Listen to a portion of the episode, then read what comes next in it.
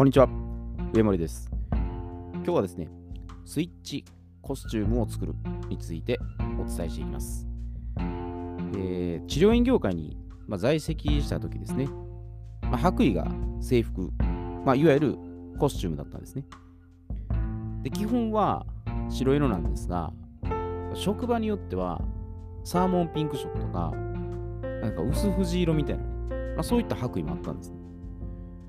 で、この白衣を着ると、なんか完全仕事モード突入といった状態だったんですね。で、スタッフの中には、この白衣をですね、モビルスーツと称して、なんかこう戦闘態勢に入る気持ちでね、まあ挑んでいる者もいたんです。で、もしこれを私服で、まあ、成立していたらどうでしょうできないことはないんですが、まあ、真剣さが欠けるんですね。まあ、この人大丈夫だろうかなとか、不安に思われることは確かです。だから飲食店でも、なんか私服で接客してたら、まあ、動きづらいってこともあるんですけど、もう明らかにね、お店の信用を失うんですね。で、まあ、プライベートとかね、あのー怪我人をもし見たときに、まあ、電車内でこう急病人が出た場合とかですね、まあ、緊急事態になったら、多分私服でも対応はできるんですね。だから医師の方とか看護師の方も、まあ、そこは同じだと思います。で、私は剣道やってたんで、この剣道着袴ですね。これを着ることによって、やっぱ心身ともに引き締まるんですね。で、稀にトレーニングウェアでお稽古するときもあるんですよ。まあ、公園とかのグラウンドで市内持ってこう打ち込みとか、まあ、足さばきの稽古とかはするんですね。でも断然、やっぱ剣道着袴の方が、ま集中力も高まって、こう精神が研ぎ澄まされるっていう感覚はあるんです。で、あの張り詰めた緊張感の中で、こう鍛錬していくっていう醍醐味は、やっぱ私服では味わえないんですね。で、まあ、こういう新旧整骨院とかにも限らずですけど、まあ、飲食店、エステサロン、まあ、他の業界、その業態は何であれですね、この制服を着用すると、やっぱ変化が起こるんですね。まあ、最近はこのリモートワークっていうのが増えてるんで、まあ、特段着替えることもなくですね、まあ、そのまま、もう部屋着のままね、仕事する方って方も、まあ、おられるかもしれないです。で私も一応こう、まあ、寝巻きのままです試してみたんですけど、もうやっぱ気持ちがだるんでしまって、やっぱダラダラ過ごしてしまうんです。では、なぜ制服を着用すると、こういうスイッチが入るのでしょうかってことなんですね。で、これあの組織形態の場合ですね。大きなこうチームとかで動いてる場合なんですけど、まあ、これ3つ理由があるんですね。で、1つ目は、仕事モードに気持ちを切り替えられるってことです。で、まあゆったりした気持ちっていうのは大切なんですけど、緩み切った状態ではダラダラして注意散漫になりやすいです。で、オンオフのメリハリをつけるということで、まあ、仕事に対する、まあ、意気込みが出てくるんです。で、万が一これ事故とかね、もう不備が起こった際に、その生半可な状態では対処できないんです。で、まあ、全体的に集中しようとして、まあ、生産性とかね、効率性っていうのが向上するんですね。で、2つ目は、え責任感が出て、これチーム内で協力意識っていうのが芽生えるんですね。で、これ同じ系統の制服っていうのを着用するということで、まあ、一体感とか統一感っていうのが生まれるんですね。で、責任感とか連帯感を持つようになって、まあ、その仲間と一緒に協力していくんですね。だから自分っていうだけの意識から、自分たち、私たちっていうところの認識になって、まあ、共同でやり遂げるって気持ちに変わるんですね。だから丁寧で、まあ、質の高い商品とかサービスっていうのを、まあ、作り上げていくようになっていくんですね。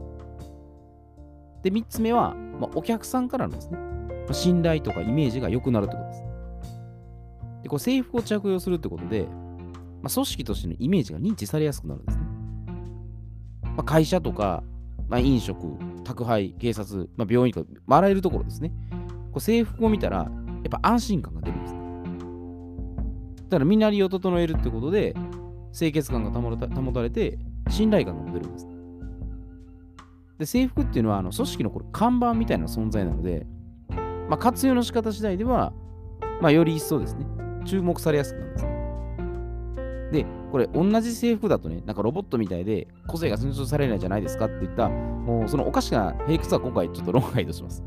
あくまで、組織の一体の中で、こう制服を活用するっていう、まあ、そこの視点ですね。で、あとは個人形態の場合ですね。で、これはあの2つ、ま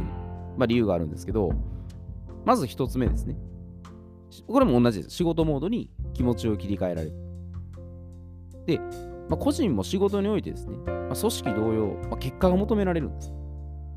ヘラヘラした気持ちで挑むと、まあ、大きな代償をやっぱ被るんです。だ真剣に取り組むってことで、やっぱクオリティが向上するんですね。で、プライベートからのこれ切り替えをもういかに素早くできるかっていうのが鍵なんです。だから、個人の場合ね、スイッチがオンに状態になる服装だったら別に何でも構わないんです。ただし、その人を介すんだったら、やっぱ時と状況を考慮して、あの調整する必要はあるんですね。で、一人でもうこもって作業するだけだったら、まあ、そこまで気にすることはないと思うんです。で、二つ目はこれ、セルフイメージを変化させやすいで自分一人だと頭で分かっていてもですね、なんかいざ行動に移せないっていう時もあるんです。だからコスプレイヤーさんがあのコスプレするとなんか違う自分になるっていうことと同じなんです。だから自分が変化するっていう、ね、あの制服を着るってことで、フロー状態に、まあ、ゾーンに入れるんですね。で一度これ切り替えさえすれば、まあ、あとはね、自動的に動き始めるもんなんです。で、ただこの制服を着用することで、あの注意しておく心構えっていうのが、まず一つ目が、これ、権威性にあやかって、職権乱用しないということです。これ何かというと、制服を着用したから、偉くなるってわけじゃないんです。あくまで、まあ、プロフェッショナルとしての覚悟です。で、責任を持って、もう真摯に対応するだけなんです。だから職位とかでね、こうなんか勝手なランク付けをして、こう見下すような評価をするとかはもう言語道断なんです。これ会社とかで多分こういうことする人いると思うんですね。ひょっとしたらなんかあの制服によってこう違いが出たりとかね。で、それことすると、やっぱ人の信頼を失いますよね。だから良識ある対応っていうのをやっぱ心がけるってことなんです。で、もう一つは、これ天狗になって、これ横柄な態度を取らないってことです。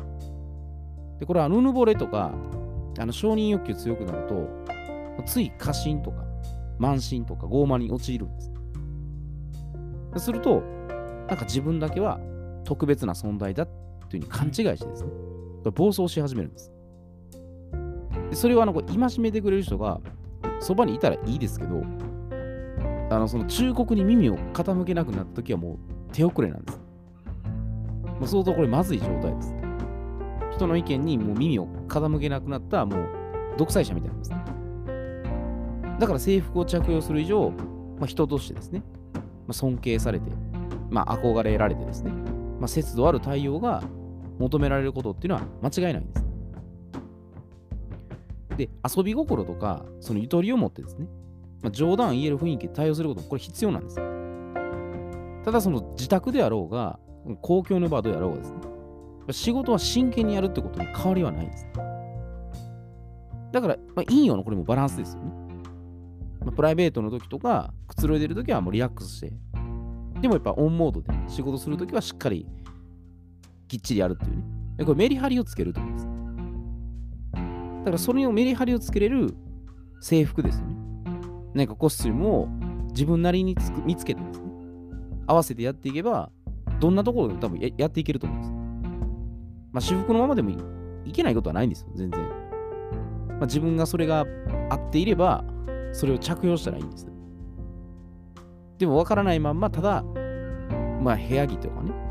なんかダラダラした格好でやると、まあ、そういう気持ちでやっぱり動いてしまうんですね。結局まあ気持ちなんです。ねその気持ちのスイッチが入れてたら、まあ、服は何であれば構わないと思うんですよ。まあ、それ節度ある内容だと思いますけど、ね。いかにそのスイッチが自分で切り替えられるか。そういうところができる服装を持ってやっていったら、まあ、それなりにやっぱりね、あの見られる意識とか、こう感じ方っていうのも、もう自分もそうですし、相手もやっぱ違うんですね。そういう意味での権威性はいいと思うんですね。ただなんか自分が、あの、えへんすごいぞっていう、あの、ちょっと浮かれてしまうような状態は、まずいなっていうところで、まあ、そういうスイッチの入れるようなね、コスチュームをね、えー、用意できたらいいんじゃないかなというふうに思います。えー、では今日はこれで失礼いたします。